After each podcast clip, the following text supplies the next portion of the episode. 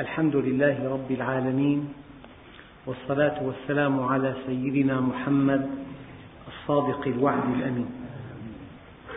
اللهم لا علم لنا إلا ما علمتنا إنك أنت العليم الحكيم.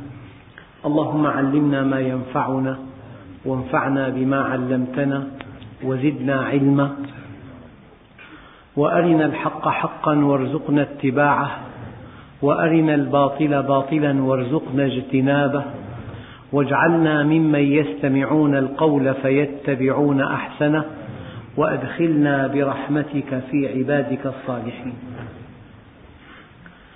أيها الإخوة المؤمنون مع الدرس السادس عشر من دروس سورة آل عمران ومع الآية الخمسين وهي قوله تعالى ومصدقا لما بين يدي من التوراة ولأحل لكم بعض الذي حرم عليكم وجئتكم بآية من ربكم فاتقوا الله وأطيعون. وكانت الآية التي قبلها قالت رب أنى يكون لي ولد ولم يمسسني بشر قال كذلك الله يخلق ما يشاء إذا قضى أمرا فإنما يقول له كن فيكون ويعلمه الكتاب والحكمة والتوراة والإنجيل ورسولا إلى بني إسرائيل أني قد جئتكم بآية من ربكم أني أخلق لكم من الطين كهيئة الطير فأنفخ فيه فيكون طيرا بإذن الله وأبرئ الأكمه والأبرص وأحيي الموتى بإذن الله وأنبئكم بما تأكلون وما تدخرون في بيوتكم إن في ذلك لآية لكم إن كنتم مؤمنين. أولا أيها الإخوة حينما يأتي إنسان ويخاطب الناس يقول إني رسول الله. شيء طبيعي جدا أن يقال له كاذب أنت. ذلك أن الرسول معه منهج والمنهج افعل ولا تفعل. والناس متفلتون. الكافر ما في عنده قيد. طليق من كل قيد. يأكل ما يشتهي ويلتقي مع من يشتهي مع من يشتهي ويذهب إلى أي مكان يشتهي. يعني حركته غير منضبطة بمنهج. حركته تبعثها شهواته فقط. فمثل هذا الإنسان إن جاءه إنسان مثله. وقال إني رسول الله سيقول له أنت كاذب. ذلك لأنه سيمنعه من أشياء يحبها. إذا أن يكذب الأنبياء شيء طبيعي جدا. أن يكذب الدعاة إلى الله شيء طبيعي جدا. كيف شهد الله لهؤلاء الرجال الذين هم قمم البشر؟ شهد لهم أنهم رسله. أيدهم بالمعجزات. يعني أيدهم بشيء لا يستطيعه مخلوق من بني البشر. طبعا لحكمة أرادها الله عز وجل أن المعجزة ينبغي أن تتناسب مع العصر وأن تكون في موضوع تفوق فيه أهل العصر. الآن في تفوق مثلا بالكمبيوتر يقول لك 450 مليون حرف بالثانية. يعني فرضا. لو جاء نبي في هذه الأيام سيأتي بشيء من طبيعة العصر من طبيعة العصر. في وقت السيد المسيح الطب متفوق جدا. في أيام سيدنا موسى السحر متفوق جدا. في أيام رسول الله عليه الصلاة والسلام الفصاحة والبلاغة والأدب والشعر في أعلى درجة. فالمعجزة ينبغي أن تكون تحديا لقوم النبي تحديا. فيما برعوا فيه والإنسان متى يخضع لك؟ سحرة فرعون. لماذا حرقوا المراحل كلها؟ وفي ثوان معدودات خروا لله ساجدين. لأنهم سحرة. جاءوا بأنابيب ورسموها على شكل أفعى وثعابين. وضعوا فيها معدن الزئبق وجعلوها فوق مستوي ساخن. والسخونة مددت الزئبق وتحركت. الأنبوب المطاط يتحرك وكأنه ثعبان مبين. فلما رأوا ثعبانا حقيقيا كان قبل دقيقة عصا. فإذا هي ثعبان مبين لأنهم سحرة ولأن هذا الشيء الذي رأوه فوق طاقتهم. فخروا لله ساجدين. لما طبيب يقول أنا ألفت كتاب بعلم الأجنة يعني كأنه إنجيل لشدة هيمنته على بقية الكتب وانتشار هذا الكتاب في شتى جامعات العالم. وهو يبين أن العظم يتخلق بعد اللحم ثم يكتشف فجأة أنه كان مخطئا في هذا وأن العظم يتشكل أولا ثم يكسى باللحم.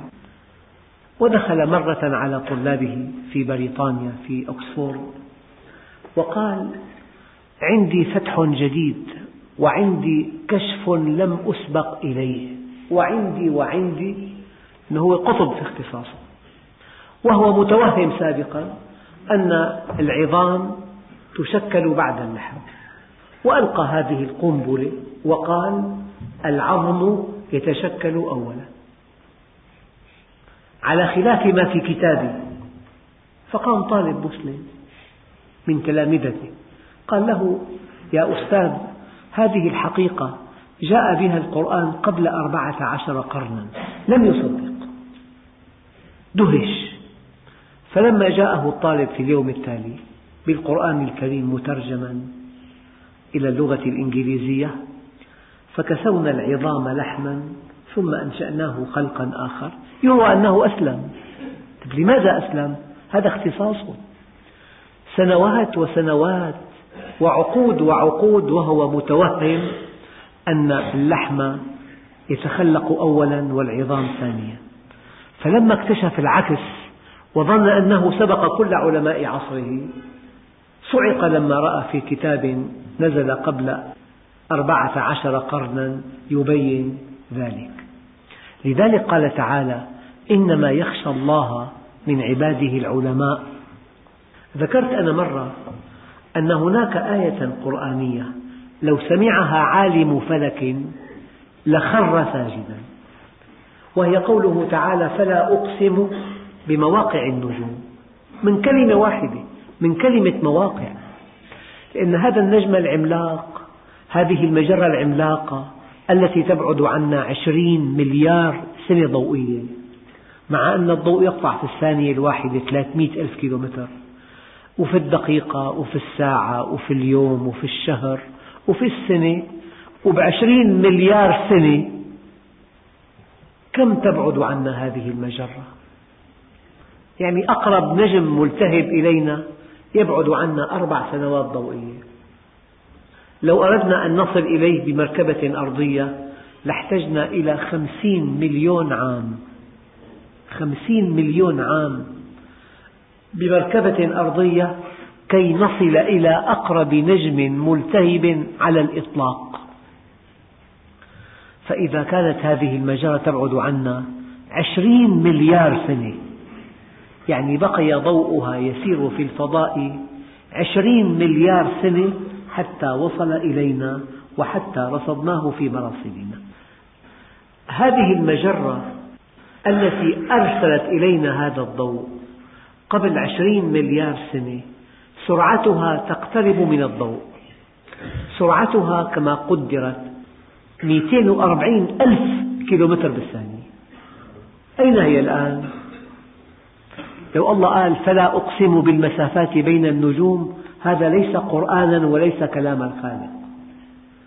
قال فلا أقسم بمواقع النجوم. وكلمة موقع تعني أن صاحب الموقع ليس شرطا أن يكون في الموقع. تركه. هذا موقع فلان. أين فلان؟ لا نعرف. هذا موقعه.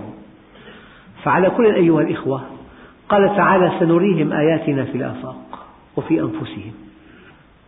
ولأن هذا العصر عصر علم وعصر تفوق وعصر فضاء وعصر ذرة وعصر حواسيب. الله عز وجل سمح لذاته العلية أن يوازن ذاته العلية مع بعض مخلوقاته. قال وهو أسرع الحاسبين. الآن الحواسيب المتطورة جدا. طبعا هذه لا تأتينا نحن. الحاسب العادي 450 مليون حرف تقرأ في ثانية واحدة. 450 مليون حرف تقرأ في ثانية. يعني حينما تعطي الأمر وتضغط على الزر يأتي على الشاشة النتيجة فورا. هذا من صنع الإنسان. فكيف الواحد الديان؟ قال وهو أسرع الحاسبين. وهو أسرع الحاسبين. حسابه أسرع. أيها الإخوة قال وهو أحسن الخالقين. الكلية الصناعية كهذه الطاولة. لا بد من أن تستلقي.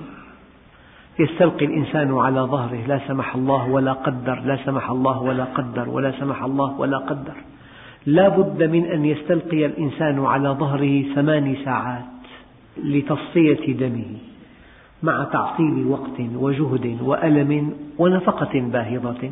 أما هذه الكلية الطبيعية بحجم البيضة تعمل بصمت وأنت نائم وأنت تمشي وأنت تعمل وأنت راكب في مركبتك. يعني كل عصر له شيء في تفوق. فحينما تفوق الناس بالسحر جاء موسى بسحر. حطم ما يتوهمون أنه سحر. جاء موسى بمعجزة. وحينما تفوق الناس في الطب سيد المسيح أحيا الموتى. يعني ما في الآن طب في إحياء للميت مهما كان يعني ببذل عناية. أما إن الطبيب له علم يدل به إن كان للناس في الآجال تأخير حتى إذا ما انتهت أيام رحلته حار الطبيب وخانته العقاقير. والدليل ملوك بيموتوا. ما معنى ملك؟ يعني أطباء العالم في خدمته العالم. قد يأتون له بأطباء من شتى بقاع الأرض. الأدوية النادرة تأتيه. أعلى عناية على الإطلاق ومع ذلك يموتون. الأقوياء يموتون. والملوك يموتون. وكل مخلوق يموت. ولا يبقى إلا ذو العزة والجبروت. ما في بالطب. إحياء ميت. في معالجة في تسكين آلام في بتر عضو في عملية جراحية في تخفيف بس ما في إحياء ميت. ففي عصر السيد المسيح كان الطب متفوقا فكانت معجزته أني أخلق لكم من الطين كهيئة الطير فأنفخ فيه فيكون طيرا بإذن الله. يعني إذا في بمحل ألبسة ولادي يعني مجسم لطفلة جميلة جدا من الشمع. وضعها أمام بنتك التي يعني تأخذ جزءا من لبك. هل توازن هذه مع هذه؟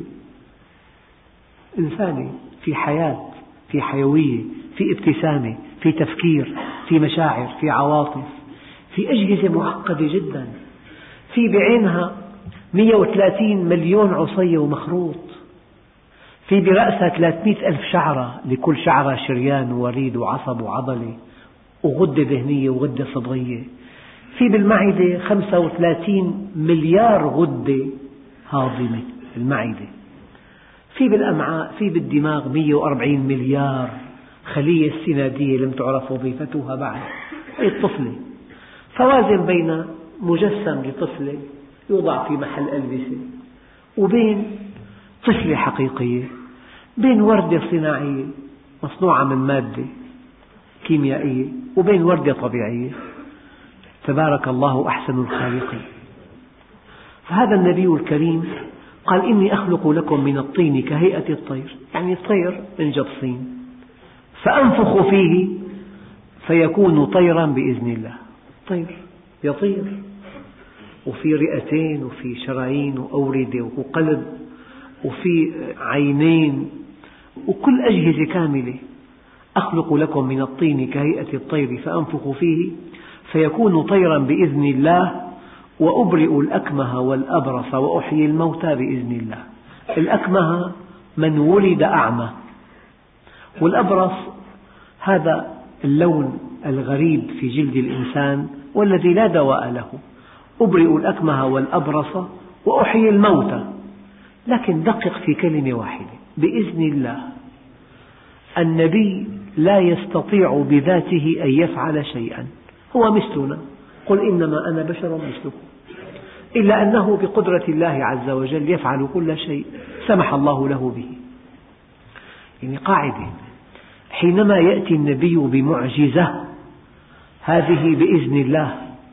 وحينما ينبئنا بخبر صادق هذا من علم الله. لا يعلم إلا أن يعلم. لا يعلم إلا أن يعلم. ولا يفعل شيئا إلا أن يمكنه الله منه. وأنبئكم بما تأكلون وما تدخرون في بيوتكم. هذا شيء مستحيل. إن في ذلك لآية لكم إن كنتم مؤمنين. هذه اللفتة الرائعة. آية لكم إن كنتم مؤمنين. قد يقول قائل يعني نحن إن رأينا هذه الآية نؤمن هنا الإيمان يجب أن يسبق هذه الآية. ما معنى الآية؟ معنى الآية أنه إذا أردت أن تؤمن فأي شيء في الأرض يدلك على الله. بعرة تقول البعرة من البعير والماء من الغدير والأقدام تدل على المسير. أفسماء ذات أبراج وأرض ذات فجاج ألا تدلان على الحكيم الخبير؟ إن أردت أن تؤمن أي شيء في الأرض يدلك على الله؟ وإن أردت ألا تؤمن لو عاصرت الأنبياء مجتمعين ولو كنت في أكبر محطة فضائية ولو كنت على ميكروسكوب مجهر يكبر أربعمئة ألف مرة ولو رأيت بعينيك المجرات ولو غصت في أعماق البحار وحلقت في أعلى الأجواء. لا تؤمن. قضية قرار تتخذه من داخلك. إن أردت أن تؤمن كل شيء يدلك على الله. وإن أردت ألا تؤمن أردت الشهوة لا ترى شيئا. صم بكم عمي فهم لا يفقهون أبدا. يعني كمثل بسيط. آلة تصوير متواضعة جدا أرخص آلة في البلد. فيها فيلم وأغلى آلة على الإطلاق حقها خمسمئة ألف ليرة. ما فيها فيلم فهذه الآلة المتواضعة إذا فيها فيلم تلتقط الصورة. أما التي ليس فيها فيلم لا تلتقط أي صورة. ما معنى ذلك؟ إيه مهما كنت ذكيا إن لم ترد الحق لا ترى الحق. صم بكم عمي. ولو كنت متوسط الذكاء وأقل من متوسط وأردت أن تؤمن كل شيء في الكون يدلك على الله وفي كل شيء له آية تدل على أنه واحد. الآية احفظوها لأن مثيلاتها كثيرة جدا. إن في ذلك لآية لكم إن كنتم مؤمنين. يعني إن أردتم الإيمان.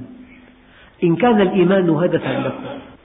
إن كان الإيمان مقصدا ساميا لكم. أي آية؟ يعني أحيانا بتكون مثلا بمكان يتلى فيه القرآن. واحد يبكي ويتأثر واحد لا يتأثر أبدا. الذي بكى وتأثر يعيش أجواء القرآن. والذي لم يتأثر بعيد عن أجواء القرآن. لذلك قالوا أحيانا الإنسان يستمع إلى نص قرآني أو نص نبوي أو نص من الحكم تتحرك مشاعره ويتأثر ماذا فعل هذا النص؟ حرك ما عندك من كنوز. فتأثرت. أما الذي خاوي ليس عنده شيء يتحرك لو تلوت عليه القرآن كله لا يتأثر. هذا معنى قوله تعالى إن في ذلك لآية لكم إن كنتم مؤمنين. إن كنتم مؤمنين تتأثرون بهذه الآيات. واحد في عنده مشكلة في البيت مشكلة كبيرة. يعني في خلل بالأنابيب وصار في طوفان للماء وأتلف الأساس وخرج من بيته كالسهم يبحث عن قطعة قد تعطلت في تمديداته الصحية هذا لا يرى شيئا في الطريق. لا يرى شخص ولا صديق ولا محل يبيع السريات ولا محل يبيع التحف. لا يرى محل يبيع الطعام. يبحث عن طلبه. هذا أعمى إلا عن طلبه. لذلك قالوا حبك الشيء يعمي ويصم. حبك الشيء. الذي أحب الدنيا أعمته عن كل حقيقة إن في ذلك لآية لكم إن كنتم مؤمنين ومصدقا لما بين يدي من التوراة ولأحل لكم بعض الذي حرم عليكم. وجئتكم بآية من ربكم فاتقوا الله وأطيعوا. هنا في عندنا قاعدة ثانية. القاعدة الثانية أن وحدة الأصل تعني وحدة الفروع. في أصول عديدة في فروع عديدة. إن كانت هذه الفروع منبثقة عن أصل واحد فهي متحدة فيما بينها. أبدا قاعدة. الإنجيل من عند الله. كما نزل طبعا. والتوراة من عند الله. والقرآن من عند الله. والأصل واحد. إذا هذه الكتب ينبغي أن تصدق بعضها بعضا. كما نزلت كما نزلت ينبغي أن تصدق بعضها بعضا لأن اتحاد الأصل يعني اتحاد الفروع. بل إن الإنسان عنده نقل النقل هو الوحي وعنده عقل. من خلق العقل؟ الله جل جلاله. ومن أرسل النقل؟ الله جل جلاله. ومن جبل الإنسان جبلة نفسية معينة الله جل جلاله. ومن خلق الكون الله جل جلاله. لا بد من توافق هي كلمة مستعملة الآن توافقية. لا بد من توافق بين النقل الذي هو وحي السماء والعقل الذي هو مقياس أودع في الإنسان والفطرة التي هي جبلة جبلنا عليها والواقع الذي هو من خلقه.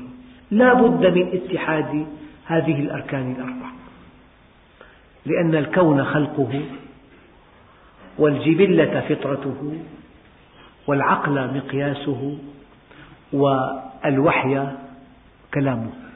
لا يمكن أن يتناقض كلامه مع مقياس العقل ومقياس الفطرة والواقع وهذا هو الحق.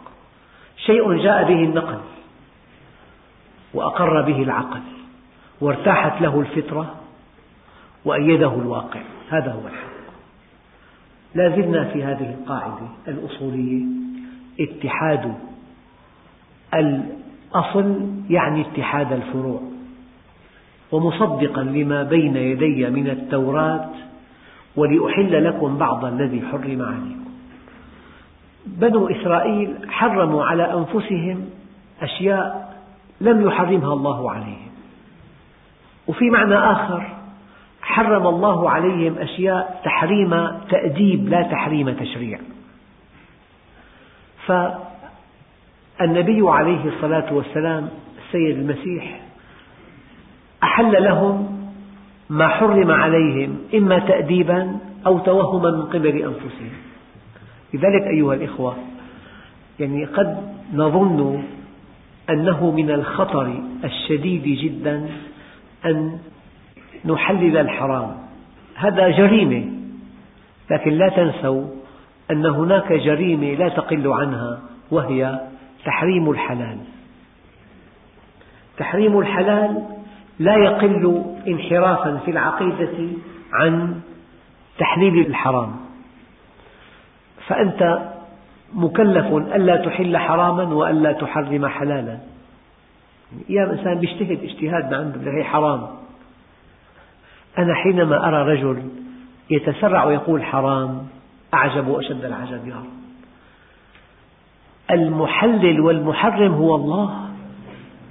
ومن يجرؤ من بني البشر كائنا من كان أن يحل شيئا حرمه الله أو أن يحرم شيئا أباحه الله. حتى إن رماة أحد الذين عصوا رسول الله صلى عليهم. عصوه قال علماء السيرة إنهم عصوا أمرا تنظيميا ولم يعصوا أمرا تشريعيا. وشتان بين الأمر التشريعي الذي هو من عند الله وبين الأمر التنظيمي. يعني فرضا لهذا الحرم بابان. أنا قلت تيسيرا للنظام الدخول من هذا الباب والخروج من هذا الباب. هذا أمر تنظيمي. يعني في أخ لم يتقيد بهذا الأمر. هذا خالف أمرا تنظيميا. أما الخمر حرام الذي يشربها خالف أمرا تشريعيا. الزنا حرام الذي يزني خالف أمرا تشريعيا. مسافة كبيرة جدا جدا. بين مخالفة الأمر التنظيمي وبين مخالفة الأمر التشريعي.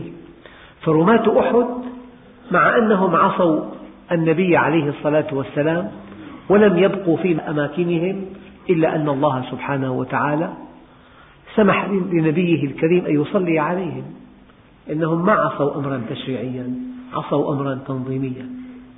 وليحل لكم بعض الذي حرم عليكم وجئتكم بآية من ربكم فاتقوا الله وأطيعوا. الآية إحياء الموتى وشفاء الأكمه والأبرص وإنباء قومه بما في بيوتهم من طعام وشراب. إن الله ربي وربكم فاعبدوه هذا صراط مستقيم. النبي بشر. إن الله ربي وربكم فاعبدوه هذا صراط مستقيم. يعني إن أردت أن تصل إلى الله الطريق إليه سالك. لمن شاء منكم أن يستقيم. لمن شاء منكم أن يستقيم. يعني هو في شيء. حينما تتعرف إلى الله تسأل كيف الوصول إليه؟ كيف أن أنال رضاه؟ كيف السبيل إلى أن يحبني الله عز وجل؟ فحينما تعرف الله تنشأ عندك رغبة أكيدة أن تطيعه وأن تصل إليه وأن تخطب وده. إن الله ربي وربكم فاعبدوه. هذا صراط مستقيم. يعني قد تجد إنسان قوي جدا وبيده كل شيء لكن ما في طريق له؟ في طريق. ليس في الإمكان أن تقابله ولا أن تتصل به.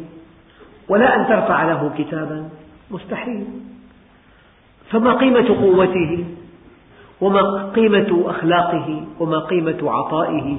وما قيمة كرمه؟ وما قيمة فضله؟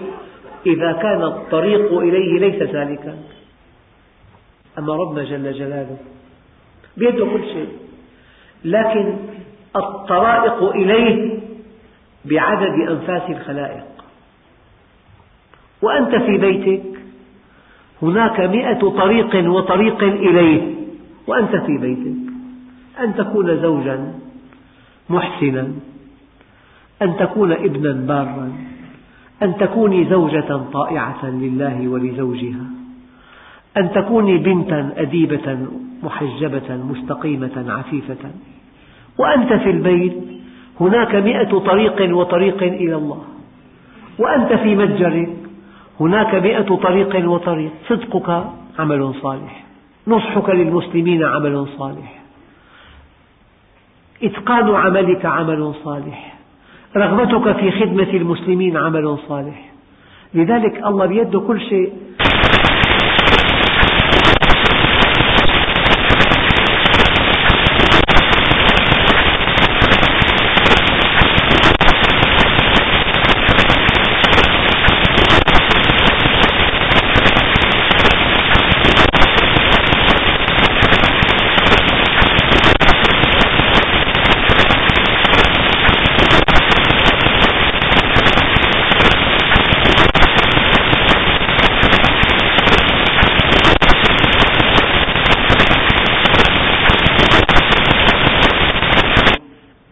استقر مكانه فسوف تراني.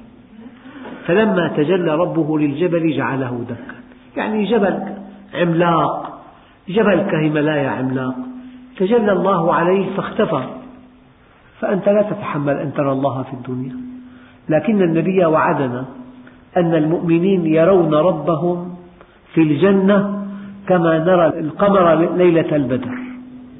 وفي بعض التفاصيل أن الذي ينظر إلى وجه الله الكريم يغيب من نشوة النظرة خمسين ألف عام.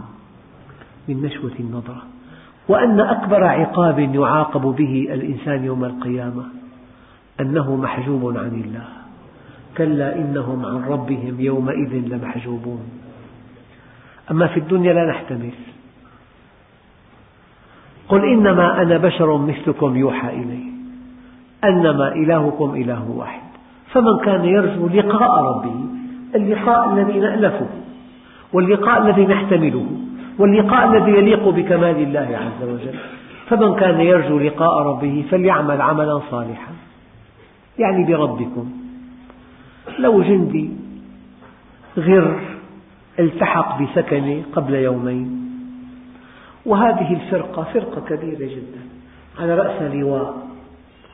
لا يمكن أن يقابله لا عميد ولا عقيد ولا رائد ولا مقدم. من شدة مكانته ومن شدة التسلسل. أيستطيع هذا الجندي الغر أن يدخل عليه بلا استئذان؟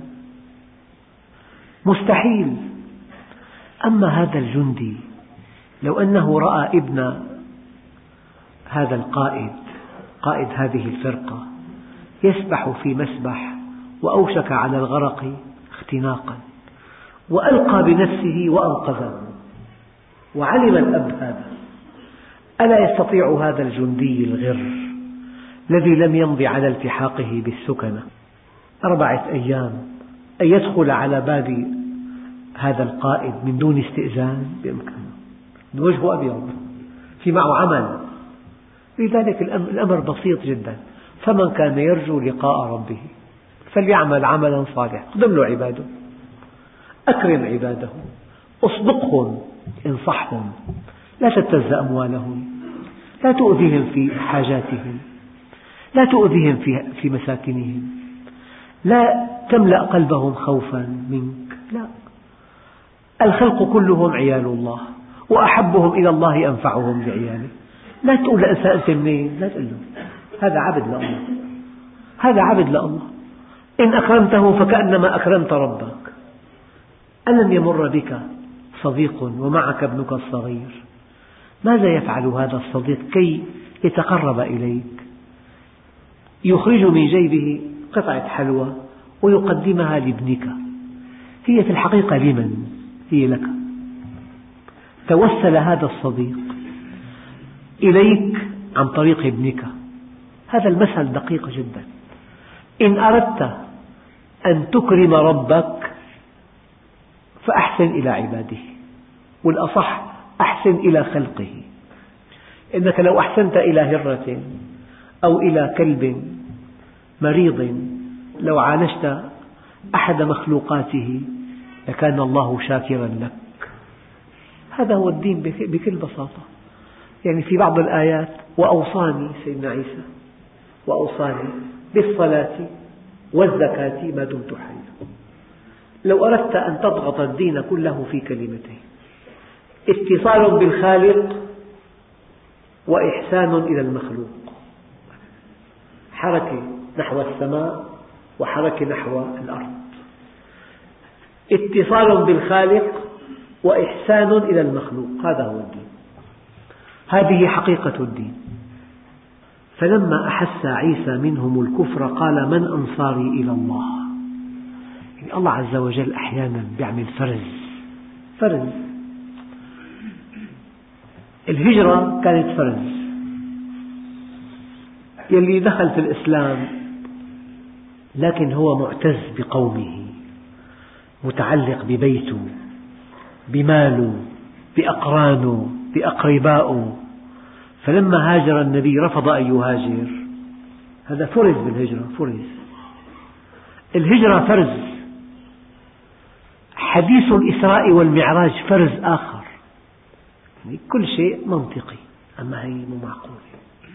يذهب إلى بيت المقدس ويعود في زمن قصير. هي مو معقولة يعني. فالذي سمع حديث الإسراء والمعراج ولم يكن إيمانه بالله قويا اهتز. وهناك من ترك النبي عقب الإسراء والمعراج. فالله عز وجل يفرز ما كان الله ليذر المؤمنين على ما أنتم عليه حتى يميز الخبيث من الطيب. الله يعمل فتنة أحيانا لحكمة أرادها الله بيفرزوا الناس. في بمعامل الإسمنت كل طبخة تصب في مكعبات معينة. في جهاز يمتحن قوة تماسك هذه الطبخة. فمكعب إسمنتي يمسك من أعلاه وفي أسفله كفة ميزان توضع عليها الأثقال تباعا. على أي وزن انكسر هذه قوة مقاومته. ففي إذا كان طبخة جيدة جدا الإسمنت يتحمل قوى ضغط 550 كيلو على السنتيمتر مربع. لكن ما بيتحمل شد أكثر من 5 كيلو على السنتي. شد 5 كيلو. بكثير. لا بد من إسمنت مسلح إذا أنه على الشد ما بيتحمل. يكسر. بالضغط 550 كيلو يحتملها مكعب من الإسمنت. يعني ضلعه سنتي. أما على الشد لا يحتمل قوة خمسة كيلو. يقطع. هذا المثل كل مؤمن عنده قوة تماسك. في مؤمن يفقد تماسكه بضغط معين. أما سيدنا بلال وضع على الرمضاء في أيام الصيف الحارة وضعت على صدره صخرة ليكفر بمحمد. هو يقول أحد أحد قوة تماسكه عجيبة. سيدنا سعد بن أبي وقاص ضغطت عليه أمه إما أن تكفر بمحمد وإما أن أدع الطعام حتى أموت. قال يا أمي. لو أن لك مئة نفس فخرجت واحدة واحدة ما كفرت بمحمد فكلي إن شئت أو لا تأكلي. فكل مؤمن له قوة تماسك. في مؤمن قوة تماسكه عجيبة جدا. لا تستطيع سياط الجلابين اللاذعة ضغطا ولا سبائك الذهب اللامعة. إغراء أن تثنيه عن هدفه. فلما أحس عيسى منهم الكفر قال من أنصاري إلى الله؟ في معركة أزلية أبدية بين الحق والباطل. لا بد لهذه المعركة. والناس لهم ولاءان ولاء للحق أو للباطل والمعركة مستمرة. والله لا بد من أن يفرز عباده المؤمنين. ما كان الله ليذر المؤمنين على ما أنتم عليه حتى يميز الخبيث من الطيب. قال الحواريون نحن أنصار الله. آمنا بالله واشهد بأننا مسلمون. أنا أقول لكم أيها الإخوة هنيئا وألف هنيئا لمن كان من أنصار الله لمن كان جنديا للحق لمن كان في خدمة الحق لمن وظف طاقاته في خدمة الحق لمن أنفق ماله في سبيل الله. لمن أنفق وقته في سبيل الله لمن أنفق علمه في سبيل الله لمن أنفق خبرته في سبيل الله لمن أنفق عضلاته في سبيل الله. هنيئا له. هو الرابح الأول. والويل لمن كان في خندق مضاد للحق. فلما أحس عيسى منهم الكفر قال من أنصاري إلى الله؟ قال الحواريون نحن أنصار الله آمنا بالله واشهد بأننا مسلمون. هنيئا لمن كان من أنصار الله ولمن وضع كل طاقاته في سبيل الحق. ولا تقلق على هذا الدين لأنه دين الله. لكن اقلق ما إذا سمح الله لك أن تنصره أو لم يسمح. فإن كنت في خندق آخر فالنتيجة معلومة. إن الذين كفروا ينفقون أموالهم ليصدوا عن سبيل الله. فسينفقونها ثم تكون عليهم حسرة ثم يغلبون. قل للذين كفروا ستغلبون. وتحشرون إلى جهنم وبئس المصير. إذا كان الله معك كان كل شيء معك. إذا كان الله معك فمن عليك وإذا كان الله عليك فمن معك. والحمد لله رب العالمين.